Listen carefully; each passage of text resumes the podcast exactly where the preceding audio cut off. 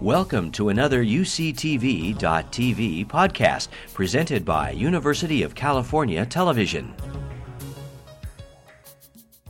UC Riverside, here at the base of the Box Springs Mountains in Southern California, at one time was the secret jewel of the UC system. Well, not anymore. Everything about this place is up, up, up. Enrollments, applications, attention for its research, and for many who live in this inland region, the quality of life. Later on, we'll take you to UCR's Arts Block in downtown Riverside, and we'll also introduce you to Akua Asa Awuku, part of the UCR research team that is clearing the air in the Los Angeles basin. But first, the Peace Corps is celebrating its 50th anniversary this year, and no college system in the country has sent more of its graduates to volunteer than the University of California. And of the 10 UCs, Berkeley is at the top as we hear now from Roxanne Makasdjian. I'm currently a senior at UC Berkeley in my last semester, so I have to make it my best semester ever. And I'm studying philosophy, which I love very, very, very much. When she's not doing her schoolwork, Mimi Saunders can be found interning at the Peace Corps office in Oakland. As soon as she graduates, she hopes to take the next step, serving as a volunteer overseas. I feel like it's my duty, almost my moral obligation, to understand different cultures that are not my own. The feeling of duty has always been the lifeblood of the Peace Corps, which marks its 50th anniversary in 2011. I have today signed an executive order providing for the establishment of a Peace Corps. John F. Kennedy launched the Peace Corps as one of his first major acts as president. Since then, nearly 200,000 Americans have joined the ranks, serving for two years in 139 different countries. Most applied while still in college, and UC Berkeley was no exception. But we have no time to lose. Kennedy's 1962 speech at Memorial Stadium inspired many to answer his call to service, helping give the university a singular distinction in Peace Corps history. More than 3,400 graduates have volunteered in more than 120 countries, doing everything from teaching and farming to helping prevent AIDS and restoring the environment. One of the earliest volunteers, Kathleen Vitali, a Berkeley art history major in 1962, was in the audience the day President Kennedy spoke. I was more a uh, traveler before that. After, after Kennedy challenged us, it was more what, what could we do to make a better world? Not how many places could you see? The Peace Corps assigned Kathleen and her husband Paul, a Berkeley graduate and city planner, to Ecuador. Kathleen taught art history. Paul trained people how to build their own housing. That led to 30 years of public service for the U.S. Agency for International Development. The Vitales raised three children, two of whom they adopted in Ecuador, and they've established a nonprofit film company called Endangered Threads, documenting the craft of Mayan weaving we learned a lot. We learned a language, we learned a history, we learned how other people view the United States, which was very eye opening. Not everybody loves us. Well, but some of the people do. We went back uh, ten, 10 years later with our children to the uh, self help housing project. And I got out of a car, and from a block down, I heard the scream, Senora Catalina, you came back in Spanish. And these little kids, no longer little kids, they were teenagers, they came running and surrounded us and dragged us into their homes to show us how they had improved and gone up three levels in their houses, and they had sewer lights, electricity, schools in the neighborhood, all the things that we had helped them try to figure out how to demand from their government. That kind of political action had been something foreign to Peter Ross before he came to Berkeley from MIT in 1961. I think at MIT I never even read a newspaper. My two years here at Berkeley got me very interested in the world and other places. Ross was off to India in 1963, teaching math and science to high school students. He encouraged students to ask questions, established an after school study center, and learned to improvise when filling in for absent teachers. Not a single student could find where the capital New Delhi was. So I would make an impromptu geography lesson and make it fun and, and speaking in English. So I essentially never had free periods the whole rest of the year, which was fine.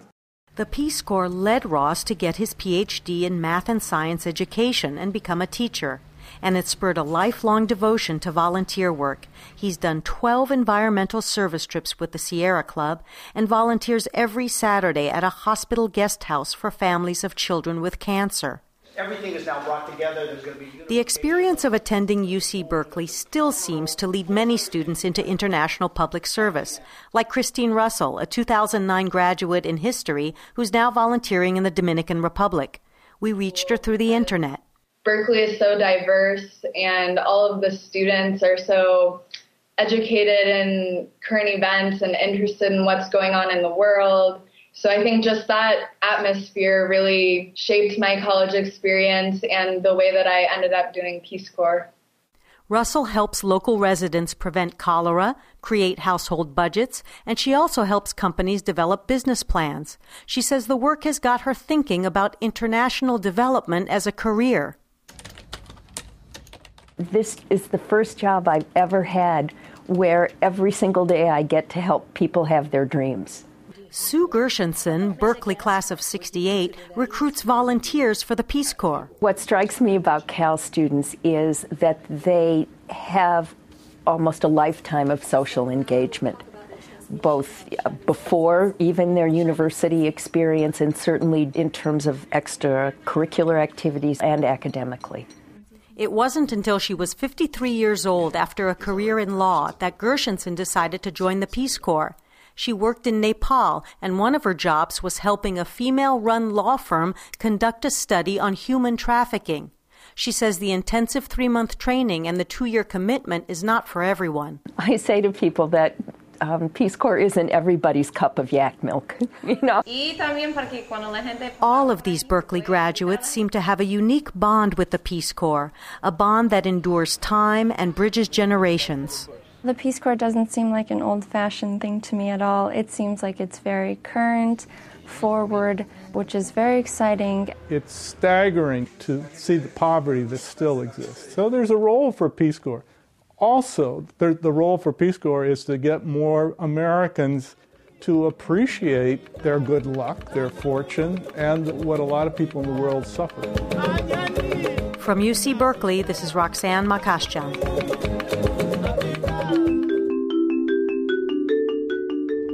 It was plant scientists here in Riverside who first made the link between smog and the crops that were dying on nearby farms. The botanists later joined with chemists and engineers to become international leaders in air quality research, doing much of their work here at CE-CERT, home to the world's largest indoor atmospheric chamber. Jim Graham reminds those of us who grew up in Southern California just how bad it was and shows the progress we've made in reducing air pollution, thanks in great part to UCR. Explorer Juan Cabrillo dubbed it the Bay of Smokes in 1542. Air pollution has been a part of life in Los Angeles since the beginning. At the eastern end of the LA basin, Riverside often felt the brunt of LA's smog, and researchers at UC Riverside were among the first to study its chemistry, its effects, and to begin the search for solutions. By the 1970s, smog in the basin had reached crisis proportions, and regional leadership was forced to respond. Fortunately, UCR researchers had solid scientific models for path breaking regulations and new technologies that would turn an intractable problem into a remarkable success story at the interface of science and society. Your eyes used to hurt a lot the Los Angeles area for a long time had the worst air quality in the United States. Bill Carter, one of the founding faculty at UCR's Center for Environmental Research and Technology, was instrumental in creating the scientific models behind those regulations that banished those bad old days forever. The air pollution that you can see is the particulate matter, which is the ugly brown stuff that means you can't see the mountains. Uh, and most of the time you couldn't see the mountains unless it had just rained or something like that. So uh, days like this, where it's uh, fairly clear, were very unusual, and uh, so the situation has definitely gotten a lot better over the years. Such models are built on basic research in atmospheric chemistry by people like UCR's Paul Ziemann. Organic chemicals are emitted to the atmosphere from many different sources. Some of the major ones are vehicles and plant emissions, vegetation. And, uh, but when these chemicals get into the atmosphere, they undergo reactions which lead to the formation of new products. Um, at the Air Pollution Research Center, we're interested in, in understanding this chemistry, and so we carry out uh, reactions under simulated atmospheric conditions in chambers like the one you see behind me.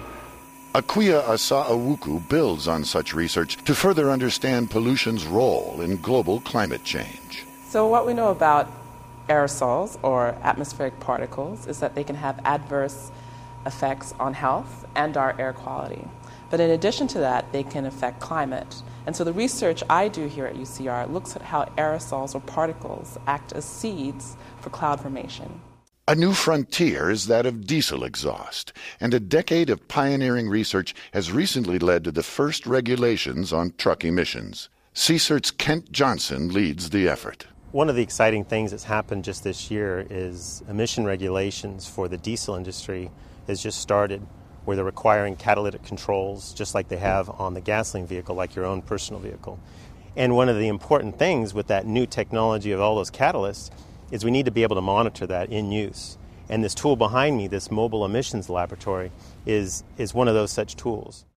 Matt Barth, director of UCR's Center for Environmental Research and Technology, takes the long view. So we really need to establish a better understanding about how traffic congestion forms, and what the emissions are coming out the tailpipes. We're working on many different types of solutions for this, including different types of operational improvements, better technology on the vehicles, and we have many different kinds of models that can predict what the future will hold for us, say in 10, 15, 100 years from now, in terms of how we get around. Uh, I would expect probably in around 50 years or so, we're going to have automated vehicles. We're doing research on this now that allow us to get around without having this congestion effect that we see here in the background.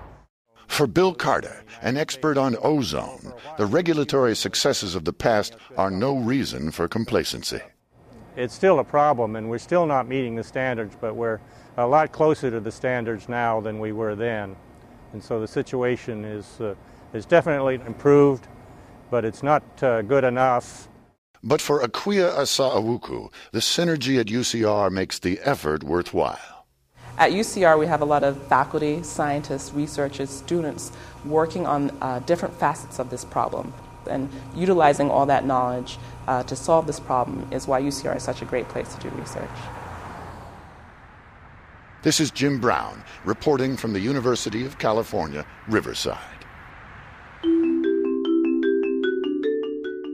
Back here on the main campus, this is the Biological Sciences Plaza, and up these stairs here is the Genomics Building.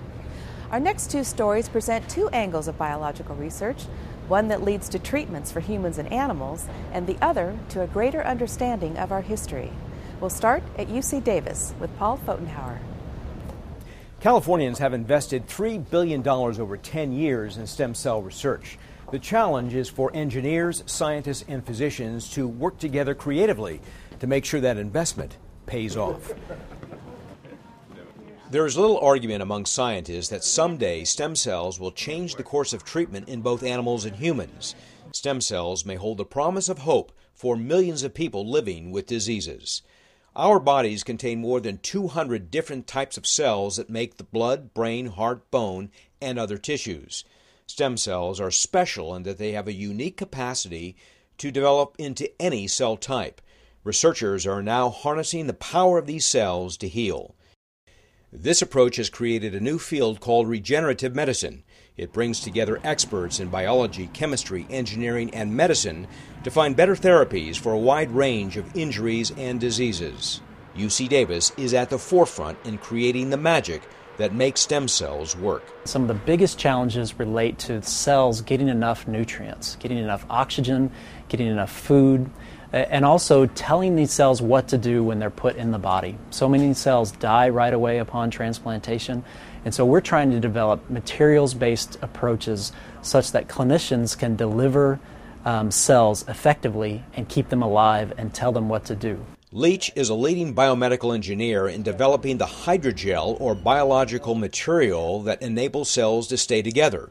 The material is referred to as a scaffold or a matrix used in tissue engineering. It's like a fishnet that traps cells in one location. For example, if you want to create bone tissue, it's beneficial to have a very stiff biomaterial. If you want to create a soft tissue or new blood vessels, that material has to be fragile enough that cells can move around and remodel this material. And so that's how we design our hydrogels. Mixing stem cells with the hydrogel keeps the all important cells at the treatment site. UC Davis Stem Cell Program Director Jan Nolta is overseeing a 100,000 square foot laboratory at the UC Davis Health System in Sacramento. We have an amazing team of bio, bioengineers here, and they uh, work together. There are a lot of them, and they're working on developing just the perfect um, hydrogel and scaffold to deliver stem cells um, into the eye, into cartilage, into bone, into the heart. In the last decade, researchers have been harvesting stem cells from fat and from bone marrow for tissue repair. With adult stem cells, we don't have the ethical issues that you would find with the embryonic stem cells. So these adult stem cells come either from the patient's own bone marrow or fat, and they're just moved to a different site, or they can actually come from an unrelated donor. UC Davis is combining its expertise in human and animal medicine to apply this new science to injuries in horses. Larry Galuppo is a horse surgeon who has seen promising results using stem cells to repair soft and hard tissue injuries. This is a, an x ray of the fetlock joint of the horse, uh, and this is a, basically one of the most important joints in the horse's limbs. And we have a fracture of the small sesamoid bone here, and that basically is a, can be a career ending injury. Traditional methods of fixing this break would be to use surgical screws to hold the joint together, which is marginally effective. More studies will be needed, but after injecting stem cells, Galuppo is pleased. I'm very impressed. And, a, and an injury that usually doesn't heal, it healed. And that's without any other support or anything, just injecting, injecting the cells in the matrix allowed this fracture to heal, which usually doesn't happen. Lost Trail Ranch in Ione, California has been working with UC Davis on testing whether stem cell treatment is effective on broken bones, torn ligaments, and tendons in their performance horses. This ranch is now routinely storing stem cells from umbilical cords of all newborn foals in case they are injured. In this young quarter horse, a pocket of missing bone from the main weight bearing bone in the knee joint was the cause of lameness. Veterinarians implant the horse's own stem cells and the scaffolding material into the injured area. Okay, this is obviously the needle going into the uh, bone defect up inside, underneath the cartilage, d- deep into the bone, where we injected through that needle. We filled this cyst with the stem cells. The thing with the scaffolding, the most, I think, the most um, important thing is that it provides the environment for the cells to be healthy. Then the cells call in all the other factors. So they call in other cells, they call in blood vessels, and then that helps to heal. I think getting the blood supply to the area is the most important, and that's what those cells can do. If you don't use the scaffolding, oftentimes they just leave. UC Davis orthopedic surgeon Mark Lee says the limiting factor in using stem cell therapy more broadly in animals and humans is the cell carrier mechanism. How are we going to provide or carry the cells to the area that we want bone, cartilage, disc and keep them there and sustain them and even protect them? Um, currently, we don't have great ter- carrier technology in humans. In humans, regenerative medicine involves harvesting cells from the patient in the operating room from either fat or bone marrow cells and then concentrating them by using specialized processing equipment. The cells are then reinfused at the injury site, often by using some type of carrier or matrix to keep them in place. It's not a, a smart scaffold. It doesn't add anything in specific into the bone healing process. And then we, we're going to use a couple different carrier technology, which still for us is a little bit primitive. So this is what we would call a composite graft because it has the cellular elements, some structural elements, and particularly potentially some protein elements here, but also some, some potential cell binding elements here. That is why Leach is focusing his engineering efforts on creating the perfect biomaterial in which cells can grow into new bone or soft tissue.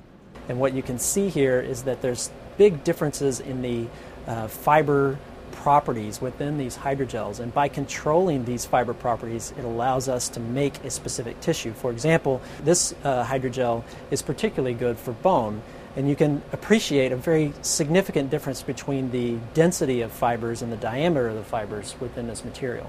Human clinical trials are underway to assess the value of delivering stem cells by way of hydrogel scaffolding to injured sites in humans. What we want to do is to add these novel injectable scaffolds and matrices that our bioengineering team is developing along with that. And so these need to go through FDA approval. The challenge remaining is to find out what is the best scaffolding gel to put into a fracture, a tendon, or an organ.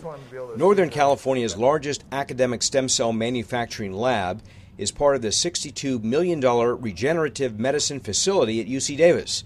It is now working with research scientists from all over California.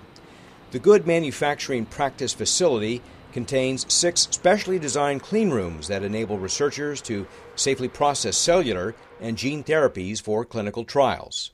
We're using mesenchymal stem cells, which are actually in the fat, and we take these mesenchymal stem cells for other procedures. Expand them, make lots of them, and then we can use them to heal other things. As this technology proves itself, stem cell manufacturing will be big business. Paul Fotenauer reporting from the UC Davis Health System campus in Sacramento. And now to UC Santa Cruz, where Guy Lasnier finds that because of interbreeding thousands of years ago, inside most of us is a little bit of Neanderthal. The discovery last year that Neanderthals and humans interbred shook up the field of anthropology and prompted headlines around the world. A key figure behind that discovery is Professor Ed Green, a bioinformatics expert at the Baskin School of Engineering at UC Santa Cruz. Green coordinated the Neanderthal Genome Project while at the Max Planck Institute for Evolutionary Anthropology in Leipzig, Germany. The Neanderthal Genome Project is um, a remarkable resource for understanding not only the history of our species and how we interacted with them, but also understanding the important biological changes that have happened since we diverged from Neanderthals. I view Ed Green's project to sequence the Neanderthal and analyze it in comparison with the human genome as one of the greatest scientific projects of our time. This is really a project about origins. This is a par- project about understanding who we are and how we came to be. The genome is all of the DNA that's passed on from one generation to the next, all of the genetic information that you get from your mother and your father. One of the purposes of a genome project is to get a comprehensive list of all the genes. The genome contains the genes in some linear order. The genes themselves carry out all of the functions that you have to have carried out in order to be alive.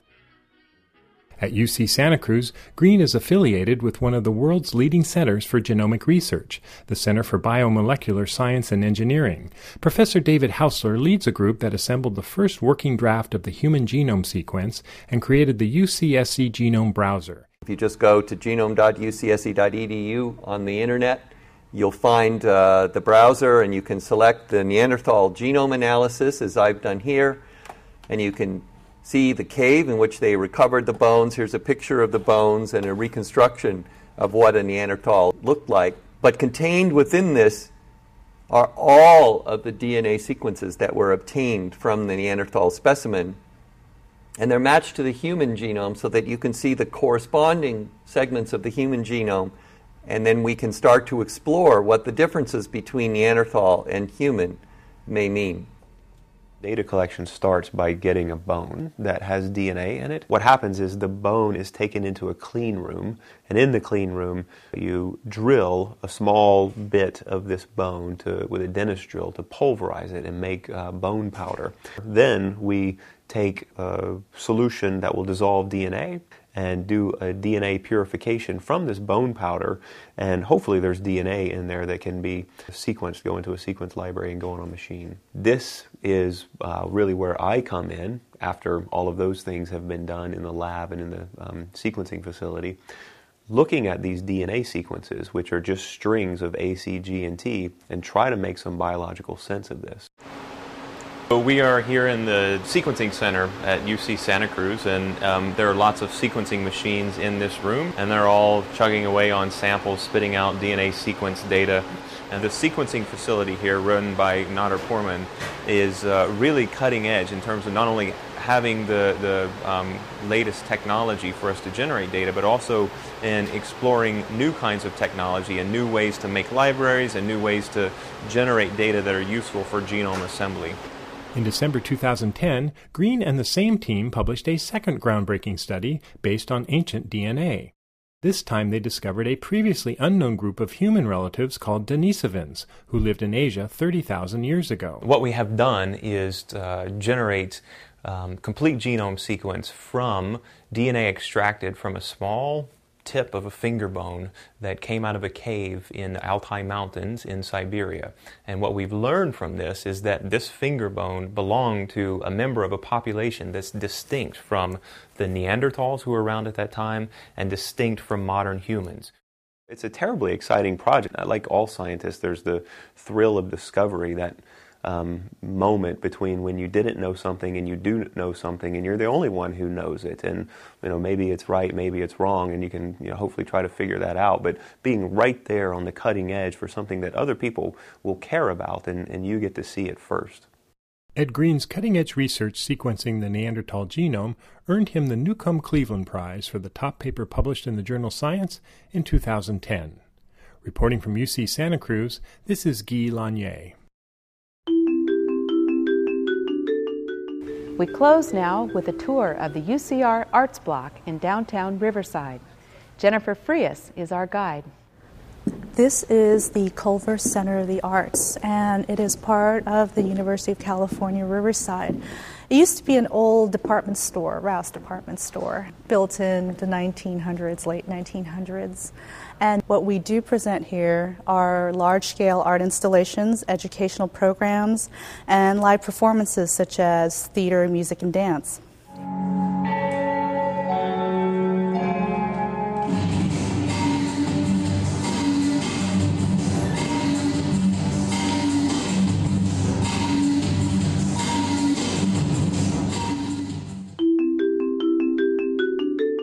Next door to the Culver Center of the Arts is UCR's California Museum of Photography, which is where we end tonight. I'd like to thank our Highlander friends here at UC Riverside for helping us with this program and you for your support of the University of California.